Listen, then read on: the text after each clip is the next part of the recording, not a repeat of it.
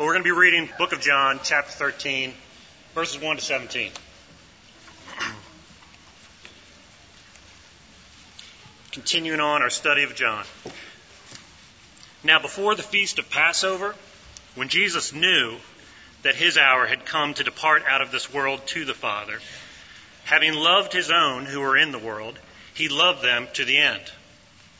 During supper, when the devil had already put it into the heart of Judas Iscariot, Simon's son, to betray him, Jesus, knowing that the Father had given all things into his hand, and that he had come from God and was going back to God, rose from supper.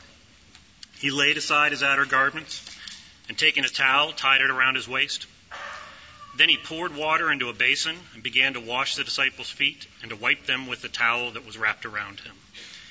He came to Simon Peter, who said to him, Lord, do you wash my feet? Jesus answered him, What I am doing you do not understand now, but afterward you will understand. Peter said to him, You shall never wash my feet. And Jesus answered him, If I do not wash you, you have no share with me. Simon Peter said to him, Lord, not my feet only, but also my hands and my head. Jesus said to him, The one who is bathed does not need to wash, except for his feet, but is completely clean. And you are clean, but not every one of you. For he, know, he knew who was to betray him. That was why he said, Not all of you are clean. When he had washed their feet and put on his outer garments and resumed his place, he said to them, Do you understand what I have done to you? You call me teacher and Lord, and you are right, for so I am. If I then, your Lord and teacher, have washed your feet, you also ought to wash one another's feet. For I have given you an example that you also should do just as I have done for you. Truly, truly, I say to you, a servant is not greater than his master, nor is a messenger greater than the one who sent him. If you know these things, blessed are you if you do them. For 53 years, Annapolis has been EP's home.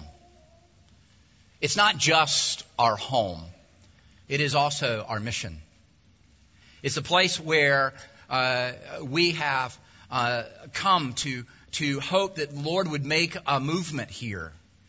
Uh, the people who uh, started EP uh, 53 years ago weren't looking to uh, build a church. They were looking to provide a place where the gospel could be proclaimed and that people who were coming uh, to faith in our community would have a place where they could hear uh, the gospel. We believe that the gospel, if is believed and lived out in the community, that it would change everything. Not just people, individual lives, but also the entire community. Back in the 1960s, there were very few churches in our community that uh, preached the gospel on a regular basis for Christians and non Christians to attend.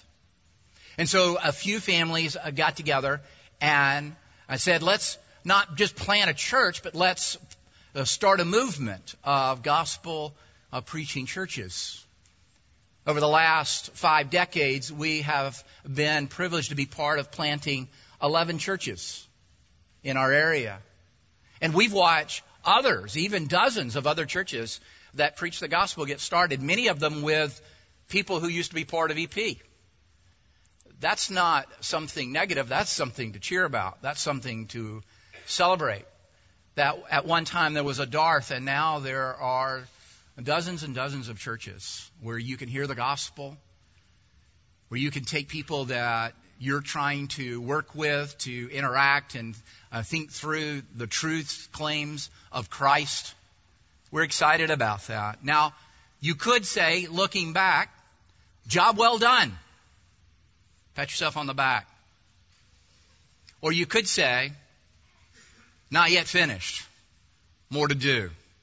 This story is not over. This is just chapter one finishing and chapter two starting. That is, that we are turning the page on what we have accomplished through uh, the grace and mercy of Christ to what He has for us ahead. I think that's more accurate for us.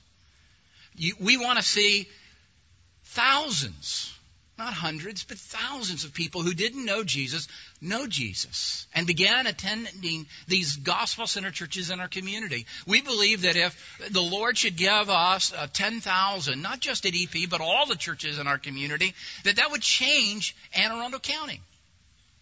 It'd radically change our city. It would radically change our county to have that kind of a tipping point of a momentum of people coming to Christ. It's not hard. Mo- most of people who study this about Anne Arundel County, there's only about 15% of the county that actually goes to church on any given Sunday, which gives us the vast amount of people in our community that don't in any way encounter Jesus and what he claims. And that will have to come from you and people just like you in all the churches of our community. It is our desire to see the gospel in every neighborhood in our county. But this next chapter will require something from you. It will require you to say, I'm in. I believe that's what God's calling us to here at EP and what we want to see partnerships with other churches do the same. Not to do the same old thing the same old way and hope for the same old results. But instead, focus our attention upon the mission of God and how He has called us to be a part of that. You are a gospel carrier. I know that sounds like a disease. But you have workplaces and neighborhoods and places in which you play that you get to take the gospel with you. And because of that, if you live faithfully to the truth claims that you believe and that the Holy Spirit moves, we believe that will change us. And it will change our city. It'll change our county. And we believe because this is such a, a strategic place to be, it could change our nation. And maybe even possibly the world. This is what we mean by missional living. And we believe that is the new chapter of our church. And I share that with you simply because we need tools. And God has amazingly, through Jesus Christ, given us these incredible tools for the mission. And that's what our text, it draws out the three amazing tools for the church. One is a family meal that we will celebrate and its meaning, its purpose, its message that it communicates. That is an incredible tool. Jesus says, do this in remembrance of me. Paul will say, as often as you do this. The point being is that what this demonstrates, what this displays, what this preaches, this message of the table, is our message to ourselves and to the world. And that's one incredible tool. And then he has a foot washing. So you have a family meal, you also have a foot washing. And, and uh, some people have made it too much of it. That is, they've almost institutionalized it. That it, is, it has become a institution of the church like the Lord's Supper. Or more like us, we've made too little of a foot washing because and Jesus says, you don't understand this, but you will. And we'll explain what that means. It is the message of the foot washing that connects the message to people who don't know the message. And then lastly, he'll give a farewell address, a farewell speech that starts here in chapter 13 that won't end until chapter 17. So we're only looking at a little slither of it today. And so if you got that, we're not going to spend very long because we want to get to the table and to the message that will nourish our souls. But I do want to outline these uh, three incredible tools for the church. He's not asking you, go do out that in your own power. Go do that mission in your own strength. Go do that by your own strategies, your own in- initiatives. Do this with the tools that I provide. The Holy Spirit will use these to advance my kingdom because it's not your mission. It's God's mission. It's Jesus' mission. And the church plays a part in the mission. But let's never forget, it's not ours. We have a part, but not the whole. Verse 1 opens with this. It's Jesus last night. We know that because he says his hour has come. He knew that he was going to die because it says to depart out of this world. Still in, in verse 1. He knew he would leave them behind because he says, having loved his own who were in the world, he loved them to the end. Jesus knows this is the end. John does something that no other gospel writer, if you, if, if you hear me say gospel writer, think of Matthew, Mark, Luke, and John. Those are the first four books of the New Testament written by four authors about the teachings and miracles of Jesus. And John is the only one that gives more ink, more proportion to the last 24 hours of Jesus' life than any of the other gospel. In fact, more than all the gospel writers combined. It's important for John that we understand why Jesus came and why Jesus died so that when he says, just as the Father sent me, so I send you, you know you're not going without a tool. You're not going without an, uh, a, a way to do what he's sending you to do.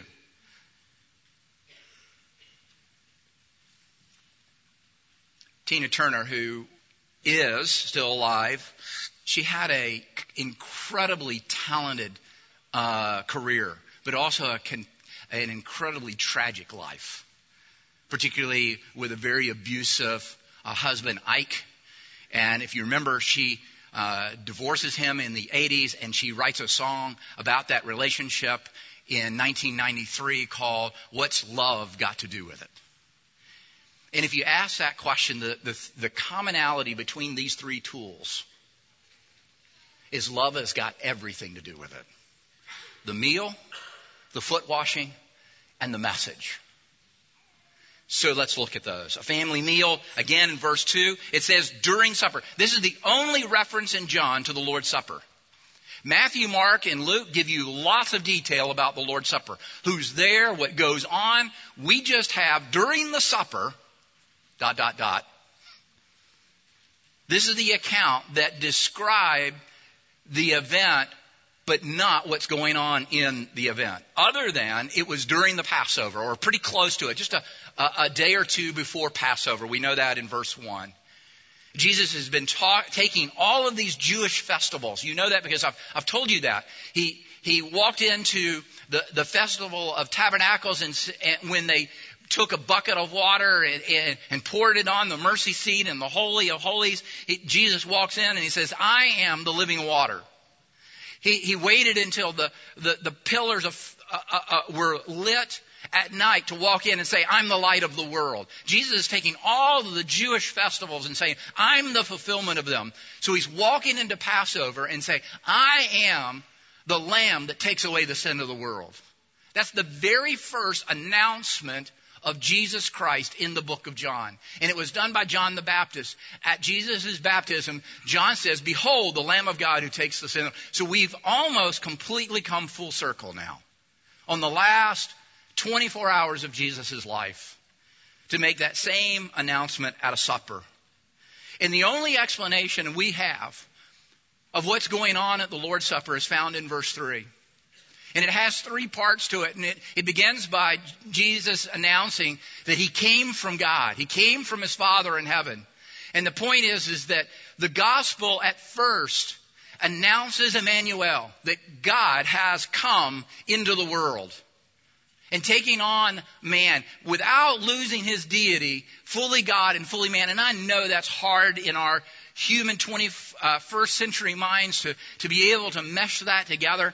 And if we had more time, and we will at different points, be able to go much deeper. But the first thing the gospel announces is that God came into the world and didn't cease to be God, but instead took on the form of a man so that he'd have the nature of man so that he could die for man, to rescue his creation. But he doesn't just say he came down. He came down with a purpose. He came with a purpose to save. Verse 3 also says, Jesus, knowing that the Father had given all things into his hands. Know that that is uh, not a euphemism, but a way to communicate his mission, his purpose. That is, the way that, that Paul describes all things were created by God, all things are held together by God, and all things will be made new through Christ. So this idea that the incarnation finds its meaning, its explanation in Good Friday. The incarnation makes no sense without knowing that he came, but also why he came. He came because his people in his world were cursed. Augustus Toplady writes a beautiful hymn and has this one line where it says that be of sin the double cure. What's the double cure? The hymn goes on, cleanse me from sin's guilt and power. That is, Jesus came because sin had changed our state from innocence to guilty. We were guilty before it. It's not just a, a, a declarative statement of a court, but that is also true. Is that we carried the guilt. That is a corruption that invaded every fiber of our being. And therefore, Jesus became the cure to that because he took us from the state of guilt to the state of innocence, not because we did something right, but because his right was given to us. But it's not just that cure, he's the double cure. He's not a single cure, he's a double cure. Because sin is not simply what we do, but it's what does to us. This is what God says uh, to Cain when he says sin is crouching at your door. It wants to overpower you. It wants to pounce on you. It wants to control you. Paul will say in Romans, I do what I do not want to do.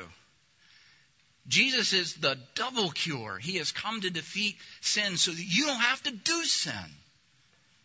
And sin cannot do you.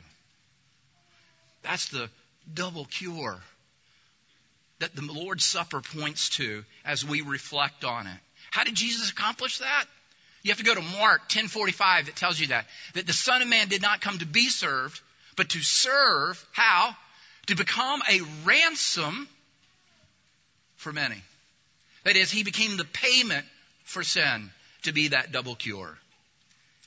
But it also says not only did he come down and he came down to rescue, but it also it says that he's going back to God. You see that in verse 3. He's talking about his resurrection. That literally, the Lord's Supper doesn't just point backward. This is what's so great about the Lord's Supper. It's not just a past event. There's a present reality that we participate together. But there's also a future pointing that when he's coming back to make all things new. And it began with his resurrection as the first fruit of making all things new. Good Friday displays the ugliness of this world we hung Christ on a cross. You weren't present, but it was for your sins for whom he died. And Easter is a display of the new world breaking into the old. His resurrection is the start of this new world. And the church, we proclaim that message to a world. If it's true, one, we should not be hiding that under a bushel because it's good news. If he truly is the double cure for our state and the power, then why in the world are we hiding that from the world? But if it's not true, then we are wasting our time here. There are a lot of other things we could be doing. But if it is true, then nothing can keep us from being together to proclaim that message to ourselves and to the world. But he also gave him a foot washing. You see that beginning in verse 4. He rises from that supper, having loved his own who were in the world, he now showed them the full extent of that love. That is, think of these tools this way. If the Lord's Supper is the proclamation of his message as the double cure, the foot washing is how that message is delivered. Think about this. Some make too much of the foot washing. They've institutionalized it that literally we're supposed to be washing each other's feet. When in reality, he's talking figuratively. because he's going to say, Do as I have done to you. What has he done for us? Not, not simply washing the feet. The washing the feet only point to the way by which we do the mission, the way in which we engage by proclaiming this message. We foolishly think that this method, this, this mission is our responsibility. It is not. It is, it is God's responsibility to effect the mission. It is our responsibility to do the three things that we are responsible to do. Believe the gospel. Call each other to live in line, including people out there, into line with that gospel message. And then pray that the Holy Spirit brings new life to death, to bring about the change. Because it is His work to bring about that change. Our role is to proclaim and to live and to pray. How does foot washing fit this division of labor? Jesus says in verse 8, If I do not wash you, you have no share with me. He's talking about the, his work there. How does, how does Jesus do that? We're the ones who look for might and power, right? We're the ones who think if we can get the right politicians into the right positions, if we can get, if we can get the right people on the right picket lines, if we get the right people who write the right letters, if we get the right things done, then it's all going to fall into line and everybody's going to live in line with the gospel. That's not how it works. Jesus washes their feet. It is by low, it is by humility, it is by vulnerability that Jesus has decided is the method by which his mission is going to be accomplished. Because that's exactly what he did, and that is exactly what he means. I did this, now you do it to one another. That is, that we treat one another. Here's what he's saying. Don't miss this point. We proclaim the message, but we also proclaim the message in how we love one another. That is, the world looks at us Think of yourself as a theater, not as the participants. And we can get that impression that because we come on Sunday morning and we sit in our favorite pew, we sit by our favorite people, that we are consumers, that we are spectators. When in reality, we're the actors on the stage. In the way in which we love one another. When we love one another well, the world sees that. That's what you're going to see next week at John 13:35 uh, when he says, "The world will know that you are my disciples by what? By your love for one another." The way in which we love one another is a key tool for the advancement of the kingdom that God has chosen because the world watches. You see, Pew just finished a, a recent a survey on religious groups. And one, the question that or the, the, the, thing that they were trying to measure is how does America view different uh, denominations, different religious sects in America? The only group that went down in favorability was evangelicals. Every other religious group in America either stayed the same or went up. It's just ask somebody on the street, just challenge you, somebody you don't know. What do you know about evangelical Christians? Do you know what they're going to say? You, I don't even have to tell you what they'll say. Let me tell you what they're not going to say. Jesus Christ incarnated as a human being so that he could be the double cure for sin. What they're going to say is the things that we don't get along, that we don't get it right. And you know what you're supposed to answer? Duh. We don't get it right all the time. We don't always love each other the way we ought to love. You know what the difference between us and the world? is not that we don't fight. We don't have disagreements. We don't get it wrong sometime. We don't love each other as well as we ought to. That's just like the world. The difference is we don't leave it there. We try to make what we have done wrong right. That's called repentance. That's the difference. how we love one another is a major tool of the mission. Not as much as the message, but the message without bearing witness to that message by changed community. You notice I didn't say just change lives. That's where we want to run. But changed community, those are the two major tools. How do we know that? He spends the next four chapters explaining that.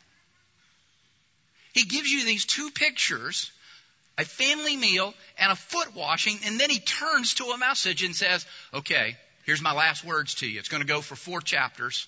Obviously, he didn't call it chapters. That doesn't exist for many more centuries. But he begins to explain that to us in this farewell speech. And he says, You don't understand this now, but you will. You're going to understand what I'm talking about here let me end with this illustration, and then we'll go to the Lord's Supper. The way that J.R.R. Tolkien tried to get this concept across, if you know the, the trilogy that ended up being movies, The Lord of the Rings, and most of you probably have seen the movies and not read books, but did you know that the book originally was not three books, but one? He wrote it all over a period of time, submitted it to the publishers, and the publishers rejected it. They rejected the book simply because it was too long. It was during uh, the Great Depression going into World War II, and they, they wanted to conserve paper and ink, printing. And they said, Can, Is there a way to divide this book up? And they, they did. The very first book is called The Fellowship of the Ring. He chose that title because he wanted it to be a description of the church on mission. The mission was that they would, they would go and, and take this ring that was going to cripple and destroy the curse upon the world he called Middle Earth. And that, he, that this band of, of brothers, and you can say sisters, eventually there are sisters that get involved in the, in, in the fellowship. And how they live together, how they fellowship together, help them actually to accomplish the mission. It wasn't that the fellowship of the ring, the ring was the emphasis. In fact, if you watch the movie, they rarely focus on the ring. It's almost all exclusively on the fellowship because that's where Tolkien wanted it. Because the church is, is multicultural. It's multi, it's diverse. Look, you had a wizard and a, and a warrior, and you had a, an elf and a dwarf and hobbits. He said, that's just like the church. The very first church had a doubter and a deceiver. He had, he had a fisherman and a tax collector. And that's the way the church is. It's rich in diversity, and how we fellowship together matters. How we treat one another, the least of us, matters. Because the world is watching, and the mission is at stake when we don't love well, and we don't fix when we don't love well because the world is watching us. Somehow we've got this impression that God is taking bad people and making good. When in reality, all he's doing is taking good people and making them halflings. He's making us all into hobbits. Because hobbits, they're not out for the glory. They want the fellowship. Because the journey is as important as the end. That we are together and that the world sees that we are together and then wants to know what put us together. And that is the message that Jesus Christ is the double cure. So let's pray. Father, thank you so much for these beautiful people in this room who you've called together for this purpose. All of us with all the gifts, talents, and abilities where the least of us can make the biggest difference for the mission because they're not looking they're not looking for glory or power or might for themselves but for you help us to be humble and vulnerable loving repenting so that the world might hear clearly the message that Jesus Christ is the double cure we pray, Heavenly Father, in Jesus' name. Amen. Let's begin to prepare our heart to come to the family meal together. We are the way that we, we've been doing this last few months, and ho- hopefully we're, we're getting the hang of it. But basically, the elders are going to serve you. So uh, in a moment, you're going to get up out of your seat. And you're going to come, this group's going to come down this aisle. This group is going to come down this side of the aisle. Let's don't all come down in the middle. And this group's going to come down this side of the aisle. This group over here is going to come down this aisle, and you guys are going to be served right here. All right? So you won't have to run into each other. We learn every time we do this. But there's something beautiful about God's people receiving what this points to from the people that God has called to lead you. With all their frailties and faults, and sometimes lack of loving. But they are the chief repenters in the church. Because you and I will never learn repentance if we don't learn it from them. And so we're going to do that in a moment as you kind of uh, come forward to the to the person that will serve you. Uh, please take the bread and then the juice. Uh, you take it right there. If you want to take it back to your seat, you can take it back to your seat. That'll be just fine. But if you want to take it right in front of them and then drop off the cup in the basket as you as you uh, exit the the lane, and then just return to your to your seat. We're going to sing a song while, while, while this is going on. If you want to just sit there and quietly uh, contemplate what God has done for you, just do that right where you seat. Come when you're ready. There's no hurry. It really doesn't take us very long because you're doing all the moving. May God bless your soul by what He gives you today. It's just bread and it's just juice. But what it points to is never just anything. It is the body of Christ, the blood of Christ, the double cure. Let's pray. Father, thank you so much for this, your grace and mercy to us. Take these common elements, this bread and this juice, and make them uncommon, holy, for this purpose, to nourish the souls of your people, whether they're members of EP or not. In Jesus' name, amen.